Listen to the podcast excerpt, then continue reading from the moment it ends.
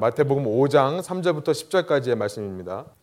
우리 한 목소리로 읽겠습니다. 심령이 가난한 자는 복이 있나니 천국이 그들의 것이며 애통하는 자는 복이 있나니 그들이 위로를 받을 것이며 온유한 자는 복이 있나니 그들이 땅을 기업으로 받을 것이며 의에 줄이고 목마른 자는 복이 있나니 그들이 배부를 것이며 긍휼히 여기는 자는 복이 있나니 그들이 긍휼히 여김을 받을 것이며 마음이 청결한 자는 복이 있나니 그들이 하나님을 볼 것이며 화평하게 하는 자는 복이 있나니 그들이 하나님의 아들이라 일컬음을 받을 것이며 의를 위하여 박해를 받은 자는 복이 있나니 천국이 그들의 것입니다. 아멘. 우리 6절만 한 번 더 다시 한번 읽어 볼까요?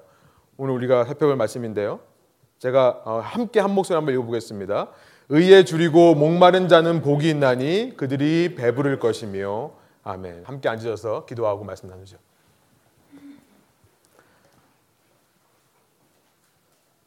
살아계신 하나님 오늘도 저에게 주님의 음성을 들려주시니 감사합니다. 이것을 하나님의 말씀으로 받고 저희가 이 삶의 현실을 살아갈 수 있는 주님의 제자들 참된 교회 될 수 있도록 주님께서 인도하여 주십시오.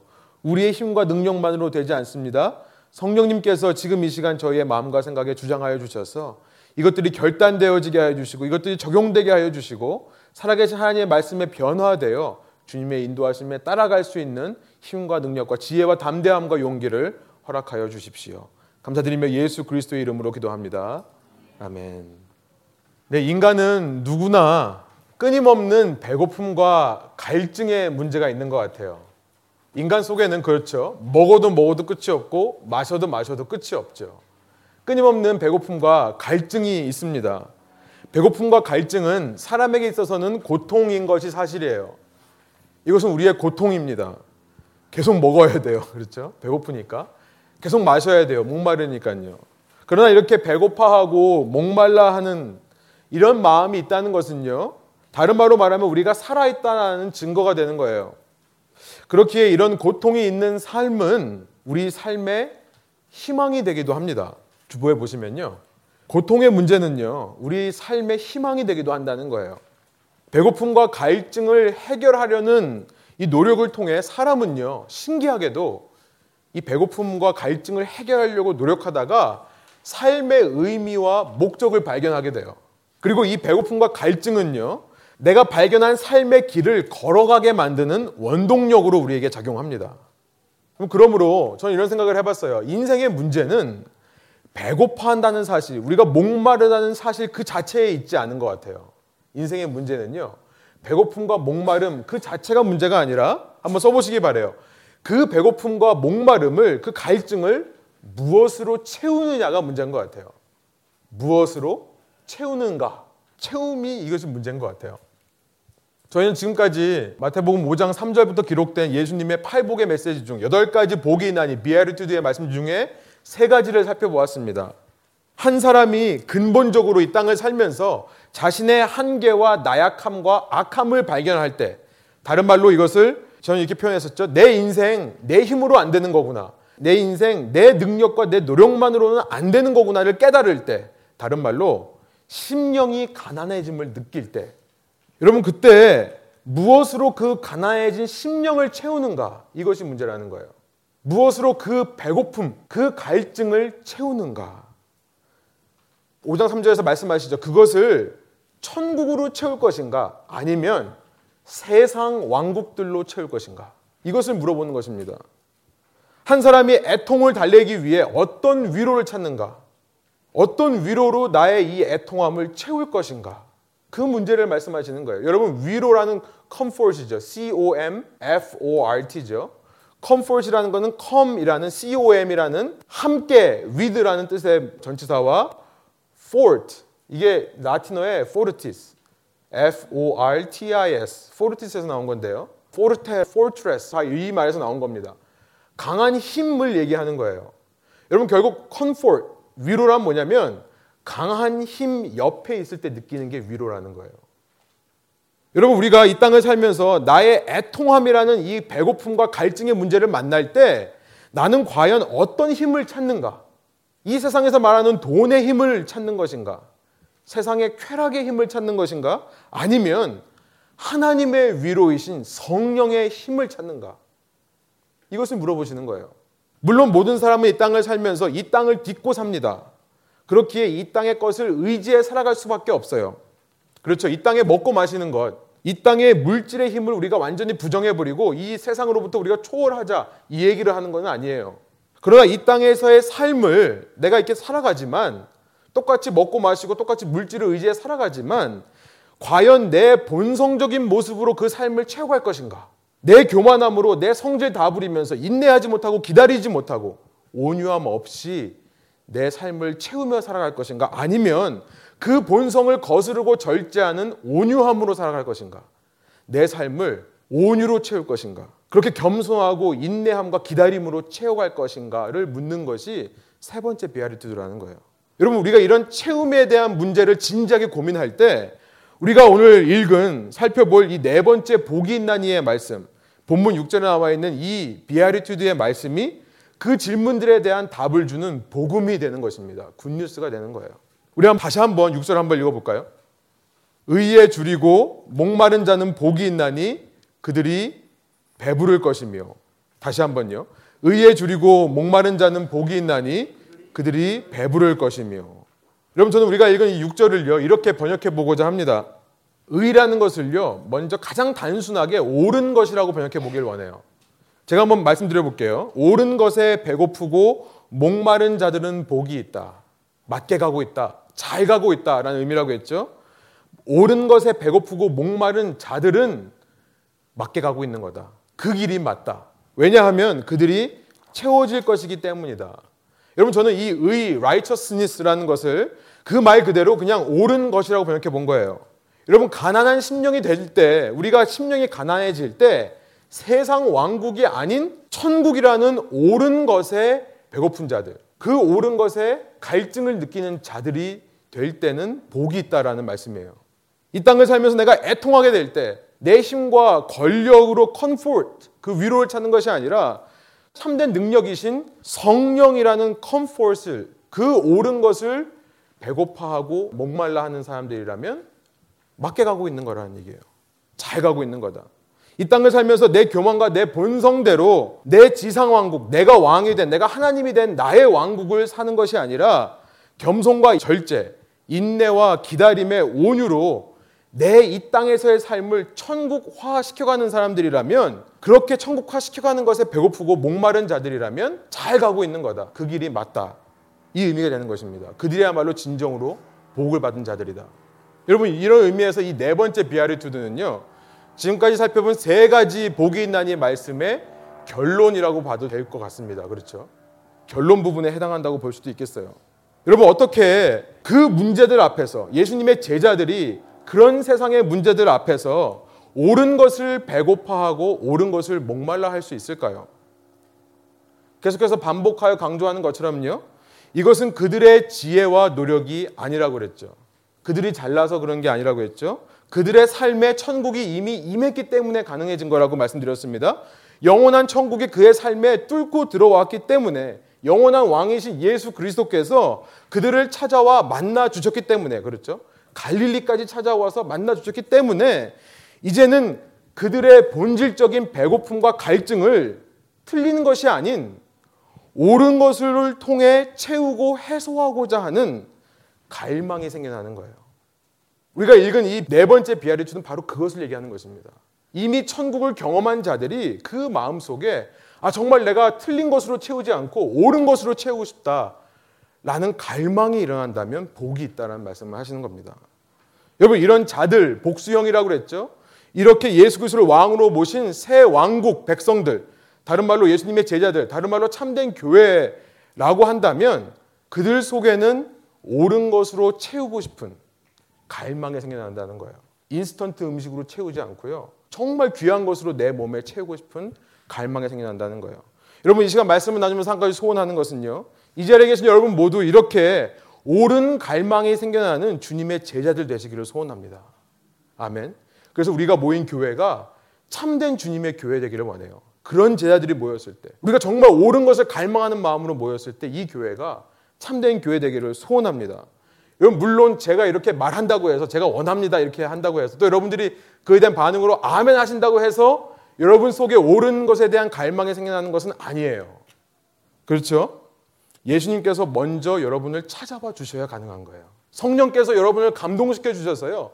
지금도 여러분의 마음문 앞에서 여러분의 마음문을 노크하고 계시는 그 예수님의 음성을 듣도록 감동시켜 주셔야지만 우리가 그 음성을 듣고 문을 열 수 있는 것입니다. 여러분 하지만 우리가 하늘에서 비를 내리게 하고 싶다고 해서 비를 내리게 할 수는 없지만 뭐라고 말씀드렸죠? 그 비를 맞으려면 최소한 우리가 문 밖에 나가 기다리는 것은 할 수 있다고 그랬죠. 여러분 저는 우리 교회의 신앙 목표가 이것이 되기를 원해요. 우리가 하나님을 조종하고 흔들어서 그런 갈망이 생겨나게 할 수는 없지만 하나님께서 비를 내리고자 하실 때 맞을 수 있는 자리에 가 있는 것. 여러분 이것이 우리가 할 수 있는 최소한의 모습인 것입니다. 겸손하게 참고 인내하면서 주님의 임재를 사모하는 거예요. 그럴 때 옳은 갈망이 내 속에서부터 생겨나서 옳은 것에 대한 갈망이 생겨나서 옳은 것으로 채워지게 되는 것. 여러분 이것이 아무리 시대가 변해도 바뀌지 않는 신앙의 진리입니다. 이것이 신앙의 길이에요. 지름길은 없습니다. 아무리 인터넷이 발달하고 아무리 정보가 많아져도 지름길은 없어요. 이렇게 갈망할 때 우리의 신앙의 성숙이 되는 것입니다. 여러분 이 길을 걸어가시는 참된 복된 자들 되시기를 소원합니다. 여러분 그런데 우리가 이 의라는 것을 좀 더 살펴보기를 원하는데요. 이 의라는 것을 righteousness라는 것을 단순히 옳은 것으로만 정의하면 다 되는가? 그렇지 않다는 거예요. 왜냐하면 이 의라는 것은 단순히 옳은 것만을 의미하는 단어가 아니기 때문에 그렇습니다. 좀 살펴보기를 원해요. 당시 사회에서 이 의라는 디카이오스네라는 그리스 말은요 법정 용어였어요. 그래서 법정에서 법대로 하는 바른 판결을 의미하는 단어였습니다. 다른 말로 말하면 저스티스예요. 공의입니다. 법에 따라서 바르게 판결해 주는 거예요. 그래서 때로 억울한 누명을 쓰고 고소돼서 법정에 끌려가는 경우가 많았어요. 몇 명이서 이 사람이 잘못했다고 끌고 얼마든지 갈 수 있어요. 그렇게 억울한 누명을 쓰고 온 사람들을 법대로 올바르게 판결해서 그 죄의 누명을 벗겨주는 걸 가리켜서 의, righteousness라고 부르기도 했어요. 여러분 사도 바울은 바로 그 개념을 가져다가 예수 그리스도를 통해 나타난 하나님의 의라고 얘기를 하는 거죠. 율법이라는 기존 의 외에 또 다른 하나님의 의이신 예수 그리스도를 설명합니다. 이것을 로마서를 비롯한 서진서에서 말씀했고 그것을 조직 신학이 정리해 가지고 칭의라고 한 거예요. justification. 그 세 번째 이 의라는 것의 이 디카요스네의 의미는요. 칭의라는 거예요. 뭡니까? 나는 죄인인데 하나님께서 나를 죄 없다. 의롭다라고 불러주시는 거죠. 칭, 불러주시는 거죠. 칭의. 그것을 의미합니다. 여러분, 그러나 예수님께서 오늘 본문에서 의에 배고프고 목마른 자들은 복이 있다 하셨을 때 그 의란 이런 칭의를 말하는 것이 아닙니다. 우리가 이것을 짚고 넘어가야 돼요. 하나님께서 우리의 죄악 됨에도 불구하고 예수 그리스도의 피 흘림을 통해 우리를 의롭다고 선언해 주시는 칭의를 말씀하시는 것이 아니에요. 여러분 또 제가 반복해 말씀드리지만요. 제가 계속 반복하려고 그래요. 산상수훈 하는 내내 반복하려고 그러는데요. 여러분 이 팔복의 말씀은요. 그의 삶에 이미 천국이 임한 사람들의 삶의 방식에 대해 말씀하는 거라고 했죠. 조직 신학적으로 말하면요. 바울 신학적으로 말하면요. 이미 칭의를 받은 사람들의 삶의 방식에 대해 말씀하는 거예요. 그렇죠? 그렇기 때문에 그 칭의를 받고자 배고파하고 목말라 하는 것이다라고 해석할 수는 없는 것입니다. 이미 칭의를 받은 사람들이 어떤 삶을 살아가는가를 말씀하시는 거예요. 여러분 시기적으로 봐도 지금 예수님께서 이 말씀을 하신 때는요. 아직 십자가 사건이 일어나기 전이죠. 그뿐만 아니라 제 아들에게 내가 죽고 나서 인자가 3일 만에 다시 살아날 거라는 것을 가르치기도 전이에요. 그 가르침은 마태복음 16장에 가서야 처음으로 말씀하십니다. 지금은요, 이 말씀하신 때는 그 놀라운 칭의의 은혜가 감춰져 있는 때예요. 사도 바울의 일에 이 칭의라는 개념이 논리적으로 체계화되어서 신약 성경으로 나오기 전의 시대입니다. 여러분, 당시의 성경은 뭐밖에 없었어요? 예수님이 이 말씀하실 때 성경은 오직 구약밖에 없는 거예요. 여러분, 그래서 우리는 이 의라는 개념을 제대로 이해하기 위해서는요, 신약 성경에 있는 칭의의 개념을 끌어오기보다 구약에서 말씀하시는 의란 무엇인가를 살펴봐야 되겠어요. 여러분 대부분 구약학자들뿐만 아니라 신약학자들까지도 동의하는 것은 뭐냐면요. 구약의 의라는 개념은 당시 사회의 공의, 의로운 판결을 의미하기도 했지만 가장 근본적으로 구약에서 말하는 의는 뭐냐면 써보시기 바래요. 4번. 바른 관계를 말한다는 거예요. right relationship. 그래서 참된 의라는 것은요, 구약에서 말하는 것은 단순한 법정 판결을 말하는 게 아니에요. 더 나아가서 바른 관계가 회복되는 것까지 얘기하는 것입니다. 여러분 그래서 이런 깊은 의의 의미가 사실은 신약까지 흐르는 거죠. 사도 바울이 칭의라고 얘기했을 때 그 칭의란 그냥 법정에서 너는 의롭다 칭해지는 것만을 말하는 것이 아니에요. 그의 삶에 하나님과의 관계가 회복되었음까지 얘기하는 것이 칭의입니다.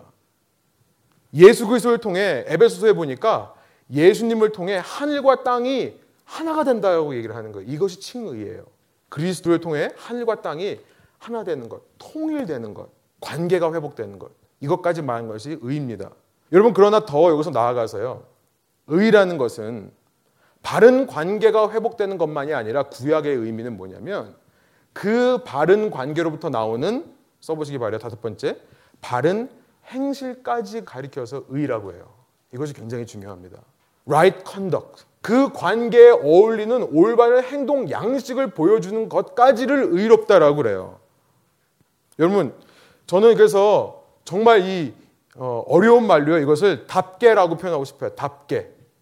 답할 때 답에다가 옆으로 기는 개 해가지고 개. 예. 무슨 말이냐면요. 여러분 부부가 결혼식을 올렸다고 해서 부부입니까? 부부답게 살아야 부부죠. 예, 그 답게를 말하는 거예요. 예, 재미없습니까? 예, 썰렁하죠.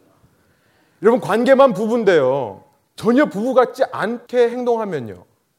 길 가는데 남자들은 먼저 가고 이 아내들은 무슨 몸종인 것처럼 뒤를 따라간다면요.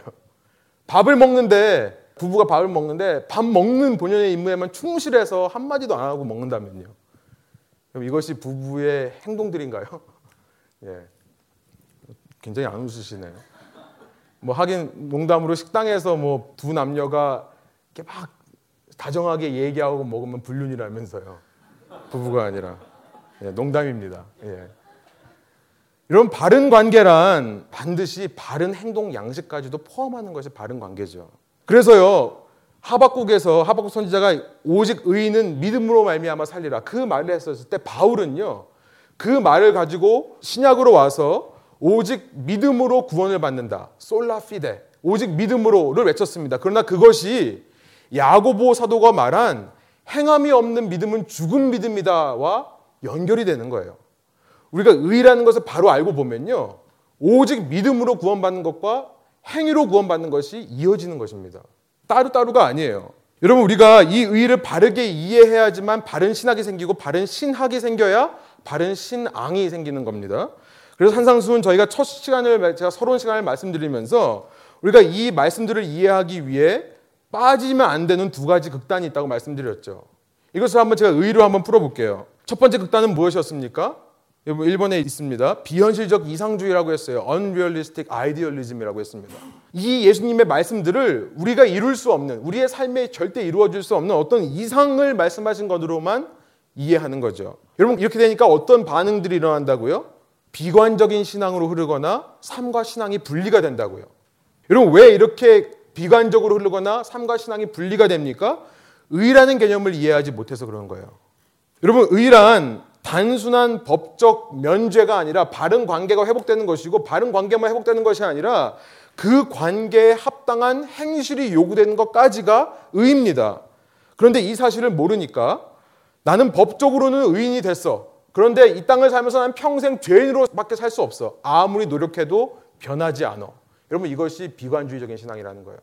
그 다음에 보여주시면 바른 관계와 바른 행실 같이 가야 되는데요. 비관적 이상주의는요. 다음 슬라이드. 바른 행실을 없애버리는 거죠. cross out 하는 겁니다. 그냥 내가 의로 은혜로 구원받았다는 사실만 집중하고요. 내 삶의 변화와 성화가 일어나야 한다는 사실을 얘기를 안 해요. 비관주의적인 신앙이에요.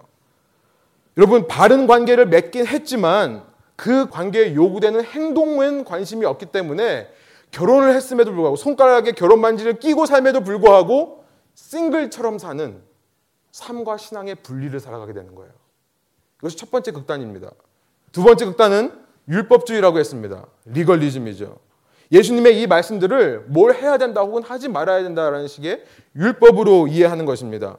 여러분 왜 구약 성경을 믿는 유대인들이 그 구약을 열심히 연구하고 가르쳤던 그 율법을 지키려고 노력했던 서기관들과 바리새인들이 이런 극단에 빠지게 되었을까요?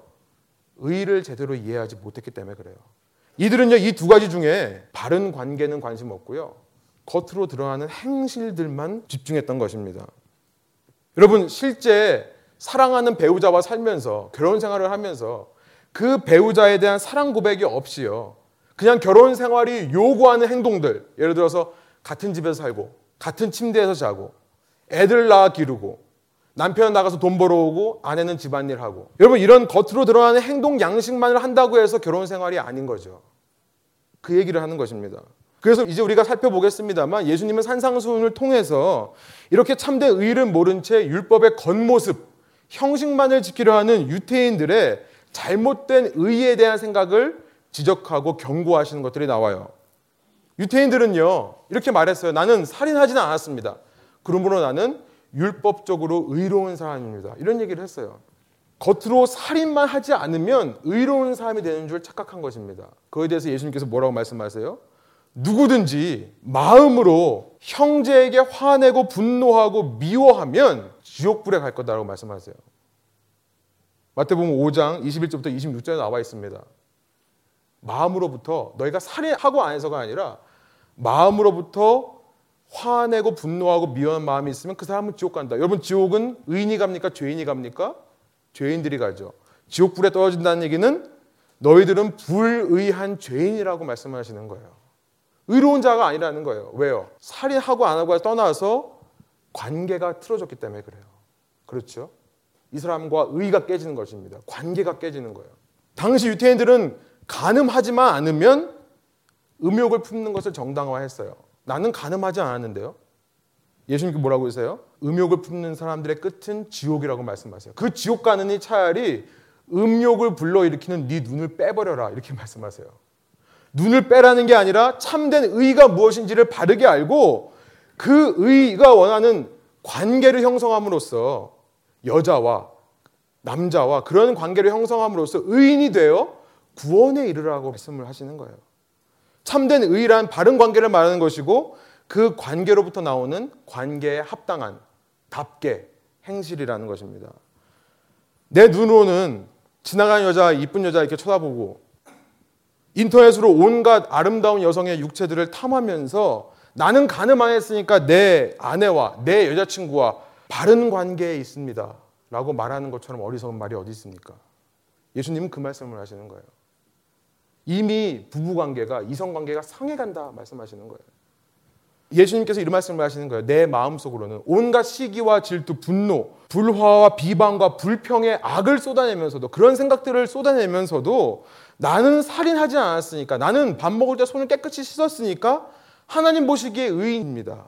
이런 자들은 의가 무엇인지도 모르고 살아가는 악인이고 죄인이라고 선언하시는 것입니다. 여러분 진정으로 하나님을 아는 자들이라면 구약에 나온 하나님께서는요. 어떤 일을 시작하시기 전에 먼저 관계를 확인하시고 관계를 세우시는 하나님인 것을 기억해야 됩니다. 우리가 믿는 하나님이 그런 하나님이세요. 그래서 구약에는요, 신약보다 제가 세보니까 이 디카이오스네라는 그리스 말이요. 구약 성경을 그리스어로 번역한 70인역에 보니까 신약보다 한 3배 정도가 더 많이 나와요. 270번 나옵니다. 신약에서 의를 강조했다고 생각하지만 구약이 훨씬 더 많이 이 의에 대해 말씀하시는 거예요. 그 의에 대해 말하면서 그 누구보다 하나님이 의인 중에 의인이시다는 말씀을 많이 해요. 이 세상에는 어떤 의보다 하나님의 의가 가장 뛰어나다는 말을 많이 합니다. 여러분 하나님은 창세기서부터 보면요.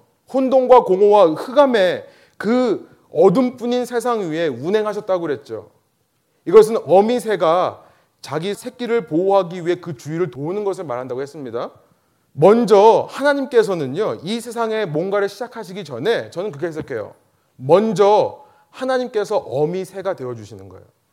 이 세상을 자식 삼아 주시는 것입니다. 먼저 부모와 자식 간의 관계를 세우고 일을 하시는 거예요. 그리고 성경에 보면 창세기부터 말라기까지 이 수많은 의에 대해 말씀하시면서 하나님께서는 그렇게 세운 관계를 유지하시기 위해 끝까지 성실하게, 끝까지 신실하게, 끝까지 참고 인내하며 그 관계를 이루어 나가는 모습을 기록하고 있는 것이 구약 성경이라는 거예요. 그러면서 하나님께서 우리에게 요구하시는 거는요. 내가 그렇게 세우고 내가 그렇게 성실하게 보호해가고 이끌어가는 그 관계를 계속해서 유지하기 위해 너희들은 최소한의 것만 하면 되는데 그걸 말씀하신 것이 바로 율법이라는 거예요. 여러분 그래서 주부에 보시면 율법이란 다른 것이 아닙니다. 보여주세요. 신실하시고 의로우신 하나님 그렇게 먼저 관계를 만드시고 관계를 맺으시고 그 관계를 이끌어가기 위해 신실하게 역사하시는 하나님과의 그 관계 유지를 위한 최소한의 것으로 주는 것이 율법이라는 거예요. 여러분 출애굽기에서 우리가 기억해야 될 것은요. 하나님께서는 율법을 먼저 주시고 난 다음에 홍해를 건너게 하신 것이 아니죠. 하나님은 홍해를 건넌 후에야 그제서야 이 율법을 말씀하시는 거예요. 하나님이 이스라엘 백성을 위협으로부터 온전히 구원해 내신 후에야 말씀하시는 거예요. 먼저 관계를 세우시고 말씀하시는 것입니다. 출애굽기가 40장인데요. 1장부터 19장까지는 그 얘기를 하는 거예요. 하나님께서 어떻게 신실하게 하나님과 백성과의 관계를 보호하고 이끌어 가시는가. 그러고 나서 19장이 끝나고 20장부터 하나님께서 율법을 말씀하시는 것이 나옵니다. 여러분 그래서 10계명이란 이것이 중요해요. 아직이요. 10계명이란 관계가 형성되기 위한 조건이 아니라 이미 형성된 관계, 이미 하나님의 일방적인 구원의 은혜를 체험한 사람들이 그 감격과 놀라움으로 그 관계 속으로 들어가면서 그 관계를 유지하기 위해 요구되는 행동 양식을 말하는 것이 십계명이고요. 이런 의미에서 율법이라는 것은 관계를 보호하는 최종 경계선이 되는 거예요. 바운더리가 되는 것입니다. 이거를 지켜서 관계를 얻어내는 것이 아니라는 거예요. 이것을 지켜서 관계를 얻는 게 아니라 이미 얻은 관계를 이걸 넘어가면 그 관계 밖으로 넘어가게 된다는 것을 말씀하시는 것이 율법이라는 거예요. 그 경계선 밖에는 심판밖에 없다. 그 경계선 안에 있어라라고 말씀하시는 거예요. 여러분 그래서 제가 한 가지 질문을 드려볼게요. 여러분 10계명의 가장 첫 구절이 어떻게 시작합니까? 10계명의 맨 처음이 뭐죠? 네? 예. 대부분 다 틀리시는 것 같아요. 예. 저도 이 질문을 받았을 때 저도 틀렸거든요. 그럼 한번 보여주세요. 제가 한번 읽어드릴게요. 출애굽기 20장 1절입니다. 그리고 하나님께서 이 모든 말씀을 하셨습니다. 이제 10계명에 나오게 나오는 거예요. 나는 너를 이집트에서 종살이하던 집에서 이끌어낸 내 하나님 여호와다. 이 말씀을 먼저 하시는 겁니다. 먼저 관계를 확실하게 하시는 거예요. 정말 은혜로우신 하나님이시죠. 이 관계를 하시고 3절부터 너는 내 앞에서 다른 어떤 신도 없게 해라. 이렇게 말씀하시기 시작하는 거예요. 여러분 10계명 우리가 외우고 쓸 때요. 이 2절을 빼먹으면 안 된다는 거예요. 하나님께서 먼저 관계를 시작하시는 하나님이세요. 그렇다면 우리는요. 이것이 하나님의 의라면 우리도 그 관계를 소중히 하는 모습이 있어야 되지 않겠습니까? 우리도 그 관계를 소중하게 여기는 마음이 있어야 돼요. 우리가 이 하나님을 믿는다면요. 그 관계가 어떤 관계일까요? 제가 네 가지로 정리해 봤어요. 첫 번째, 우리가 지켜야 돼. 우리가 우리도 보호해야 될 가장 중요한 관계는 말할 것도 없죠. 하나님과의 관계를 얘기하는 거죠. 그 하나님과의 관계. 우리와 먼저 관계를 맺으시는 하나님과의 관계를 이거를 지켜야 된다는 거예요. 내 삶의 진정으로 하나님이 하나님 되시고 내가 그의 백성 되는 그 관계. 여러분 레위기는 이 관계를 가리켜서 거룩이라고 합니다. 그리고 그 거룩을 유지하기 위해 그 관계를 유지하기 위해 그 관계가 깨지지 않도록 보호하는 것으로 제사법이라는 걸 주시는 것이 레위기인 거예요. 제사법뿐만 아니라 모든 율법이 마찬가지라고 말씀드렸습니다. 우리는 율법의 형식이 아닌 그 율법을 주시는 의로우신 하나님의 마음을 알아야 돼요. 우리와 먼저 관계를 맺기 원하시는 사랑의 하나님의 마음을 이해해야 율법이 은혜가 되는 것입니다. 그럼 10계명을 한번 살펴볼게요. 주부에 있습니다. 한번 눈으로 따라와 보세요. 첫 번째 계명. 나 외에는 어떤 신도 두지 말라. 강압적인 율법이 아니라 우리가 이렇게 이해하면 어떨까요? 내가 너와 맺은 그 관계를 유지하려면 내가 계속해서 너와 하나님의 관계, 내가 하나님이 되려면 당연히 너와 나 사이에 아무것도 들어오면 안 되는 거 아니겠냐. 우상을 만들지 마라. 나는 형상이 아니란다.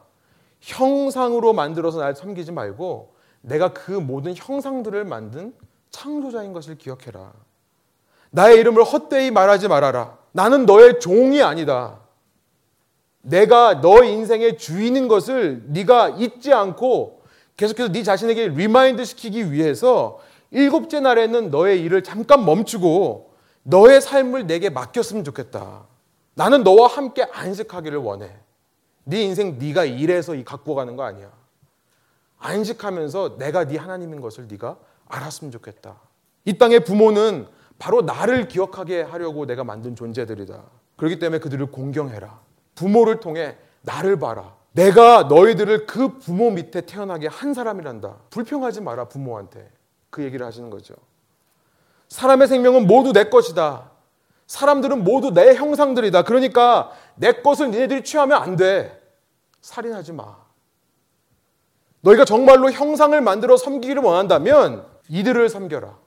네 주위에 있는 내 형상들을 섬겨라. 그 말씀을 하시는 거겠죠. 이 땅에 있는 모든 여자들은 내 딸들이다. 말씀하시는 거예요.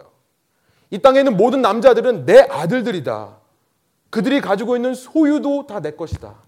만일 누군가가 너의 자녀를 강제로 빼앗는다면, 누군가가 너의 소유물을 강제로 빼앗는다면 너 마음이 아프지 않겠니? 음란함과 간음과 도둑질은 내 마음을 아프게 하는 것이고 나에게 짓는 죄란다.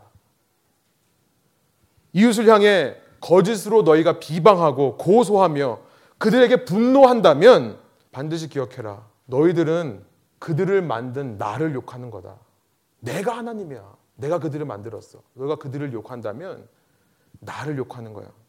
마지막으로 이웃의 것을 탐내지 마라. 내 자신들을 남과 비교하면서 너한테 없는 것이라고 질투하며 탐내지 마라. 내가 너의 하나님이 있기 때문에 내가 너를 책임진다. 내가 능력이 없어서 너에게 안 준 거 아니다. 내가 할 수 없어서 너에게 안 준 거 아니야. 필요하지 않으니까 안 준 거고 너에게 도움이 되지 않으니까 안 준 거야. 나만 신뢰해라. 여러분 우리가 이런 마음을 가지고 율법을 읽는다면요. 여기서 우리는 하나님과의 바른 관계가 회복되는 거예요. 그리고 나서 그 하나님과의 바른 관계가 회복되면요. 우리가 지금 살펴보았듯이 우리는 우리 자신과의 관계도 회복돼요. 내가 탐하지 않습니다. 가늠하지 않습니다. 미워하는 마음이 생기지 않습니다. 내 자아와의 관계가 회복되는 거예요. 두 번째 바른 관계가 되는 거죠. 세 번째, 이걸 통해 우리는 이웃들과 바른 관계를 세울 수 있는 거예요. 그리고 저는 마지막으로 이 땅과의 관계도 회복되는 거예요. 창세기에서는 하나님께서 사람을 만드시면서 사람을 아담이라고 그러세요. 히브리 말로 아담이라는 것은 사람이라는 뜻이에요. 그런데 이 아담으로 하여금 어디를 다스리게 해요? 땅을 다스리게 해요. 그 땅이라는 말이 아담아예요. 아담이 아담아라는 땅, 흙을 가꾸고 관리하는 청지기로 세우시는 것입니다. 우리의 죄로 인해서요, 땅이 저주를 받았다고 그러죠. 그렇죠? 땅이 저주를 받았어요. 이 우리가 회복된다면, 우리의 삶에 하나님의 천국이 임해서 바른 관계들이 회복된다면요, 우리와 땅과의 관계도 회복되는 거예요. 여러분, 저는 환경 보호 차원으로만 말씀드리는 것이 아닙니다. 물론 환경 보호도 중요해요. 제가 지난 요번 여름이 너무 길어가지고 참 많이 힘들었어요. 저희 집에서는 사실 분리수거를 하거든요. 일부러 초록색 봉지 사다가 비싼 봉지 사다가 compost라든지 음식물 쓰레기 다 분리해가지고 버립니다. 그게 하나님께서 저에게 주신 사명이라고 생각해요. 크리스천에게 주신 사명. 땅과 바른 관계. 지금 워싱턴 주가 쓰레기 매립지가 없어가지고 고생하고 있대요. 여러분들도 분리수거하시기 바랍니다. 예, 너무 힘들었어요. 이번 여름이 길어가지고요. 막 썩고 냄새나고 동네에 있는 파리는 다 저희 집에 오고 해서 사실 지난 한 주간 동안 좀 쉬었어요. 분리수거 아닌데 무슨 말 하는 건지. 예. 이 땅만 관계가 아니죠. 내 소유들, 이 땅에서 내가 누리고 살아가는 내 물질들을 바르게 관리하라는 거예요. 물질의 노예가 되지 말고 거꾸로 물질에 좀 사로잡혀서 그에 종되지 말고 네가 물질을 다스리는 자가 되라. 하나님께서 맡겨주신 너의 재산들을 관리하는 자가 되라. 믿음으로 그것을 말씀하시는 것입니다. 여러분 그러나 우리가 이렇게 바른 관계가 회복돼야 된다는 걸 알지만요. 우리가 사는 세상은 말씀드린 대로 죄가 지배하는 세상이에요. 아직도요. 아직도 깨어진 관계들이 지배하고 있는 이전 하늘과 땅을 우리는 살아갑니다. 그래서 때로 우리는 이 땅을 살아가며 그 관계들이 깨어지고 다시 회복되지 않는 것을 경험할 때가 있어요. 여러분, 그래서 우리가 이 땅을 살아가며 천국을 경험했을 때 그 바른 관계들에 목마르고 줄이게 되는 거예요. 배고프게 되는 거예요. 그러나 그때 하나님께서 말씀하시는 거죠.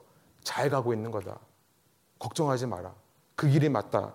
말씀하는 거예요. 여러분 제가 소원하는 것은요. 우리가 이 땅을 살아가며 천국이 임한 자로서 그 의를 위하여서 배고프고 목마른 자들이 되기를 소원합니다. 관계들을 생각하면서요. 우리가 정말 민감하게 아주 사소하고 작게 보이는 일이라 할지라도 관계를 깨는 일이 있다면 우리가 경계하고 하지 않으려고 노력하는 열심이 있었으면 좋겠어요. 그것을 분별해서 이것이 과연 관계에 하나님과의 관계, 내 자신과의 관계, 이웃과의 관계, 이 땅과의 관계, 내 재물과의 관계에 도움이 되는 것인가, 방해가 되는 것인가, 틀린 것인가, 옳은 것인가를 분별해 가면서 그 관계를 지켜내기 위해 최선의 노력을 하는 저희들 되기를 소원합니다. 이것이 바로 이 땅에서 의에 굶주리고 목마른 천국 백성의 삶의 방식이라는 거예요. 여러분 하나님의 놀라운 은혜는요. 우리가 이렇게 참된 의에 배고프고 목마른 삶을 살 때 하나님께서 우리의 갈망을 채워준다는 사실이에요.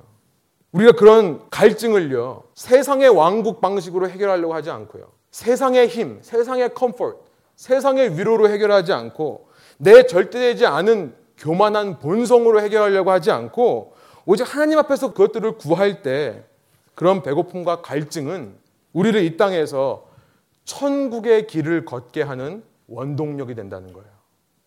그리고 그런 배고픔과 갈증은요, 우리의 삶의 진정한 목적과 의미와 방향성을 깨닫게 해주는 힘으로 작용한다는 것입니다.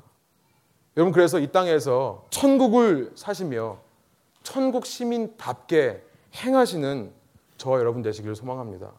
그 천국 백성의 복, 제자들의 복, 의인들의 복, 그 복이 저와 여러분에게 차고 넘치게 되기를 간절히 소원합니다. 함께 기도하시겠습니다. 우리 시간 기도하실 때에 하나님께서 참된 의가 무엇인가 바른 관계뿐만 아니라 그 관계에 합당한 행실 관계를 맺은 자로서 맺은 자답게 살아가는 것임을 말씀해 주시니 감사합니다. 하나님 여기서 우리는 어떻게 우리의 믿음이 우리의 행위와 연결이 되는지를 발견합니다. 주님 이 땅을 살아가며 이 의에 배고프고 목마른 자들 될 수 있도록 인도하여 주십시오. 우리가 정말 깨어 있기를 원합니다. 깨어 있기를 원합니다. 주님께서 한 주간 동안 삶을 살면서 정말 우리가 둔해지고 우리가 쉽게 잊고 사는 것들을 이 주일날 안식일에 다시 한번 우리에게 일깨워 주시니 감사합니다. 하나님 앞으로의 한 주간을 살아가며 이 네 가지 관계를 우리 마음속에 새기고 내가 말하는 말 한마디, 행동 하나하나, 내 삶의 결정 하나하나가 이 관계에 도움이 되는 것인가 도움이 되지 않는 것인가를 분별해 가며 이 땅에서 천국 백성답게 살아가는 주님의 복된 제 삶이 될 수 있도록 인도하여 주십시오. 이런 기도와 결단을 가지고 이런 갈망을 가지고 우리 하나님 앞에 나가겠습니다. 함께 기도하시겠습니다.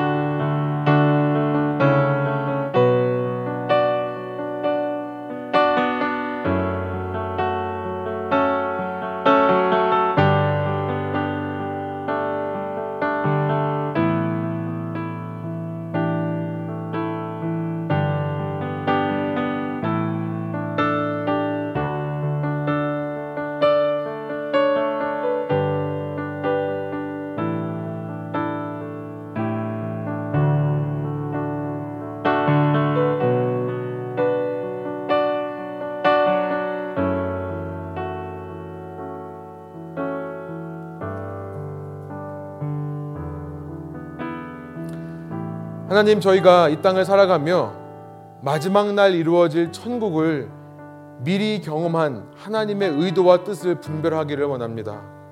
내 인생 내 마음대로 태어난 것이 아니고 내 마음대로 가는 것이 아닌데 정말 이 인생을 내가 주인인 것처럼 살아오며 지금까지 수많은 관계들을 어쩌면 저희가 깨뜨려 놓고 마음 아프게 하며 사는 것은 아니었습니까? 주님 이 시간 다시 한번 말씀에 의지하여 저희의 모든 완악함과 변하지 않는 이 고집과 이 본성을 회개하오니 예수님 저의 삶의 주인 되어 주시고 왕 되어 주셔서 이제 하나라도 말 한마디라도 행동 하나라도 관계를 세워가는 것인가 관계를 깨어가는 것인가 분별해가며 살아가는 천국 시민들 참된 제자들 참 교회 될 수 있도록 인도하여 주십시오. 그래서 우리로 통해 이 땅들이 살아나고 관계들이 회복되고 이 땅에서 천국이 확장되는 것을 누릴 수 있도록 인도하여 주시며 그래서 모든 영광 주님께 돌리며 마지막 날 주님 다시 배울 때에 잘하였도다 충성된 종아 내가 작은 것에 충성하였으니 이제는 나의 즐거움에 참여할지어다 하시는 주님의 음성 들을 수 있는 저희 한 사람 한 사람 되게 하여 주십시오. 감사와 찬양을 주께 올려드리며 예수 그리스도의 이름으로 기도드립니다. 아멘. 함께 주기도문으로 예배를 마치겠습니다. 하늘에 계신 우리 아버지여 이름이 거룩히 여김을 받으시오며 나라가 임하옵시며 뜻이 하늘에서 이루어진 것 같이 땅에서도 이루어지이다. 오늘 우리에게 일용할 양식을 주시옵고 우리가 우리에게 죄 지은 자를 사하여 준 것 같이 우리 죄를 사하여 주시옵고 우리를 시험에 들게 하지 마시옵고 다만 악에서 구옵소서. 나라와 권세와 영광이 아버지께 영원히 있사옵나이다. 아멘.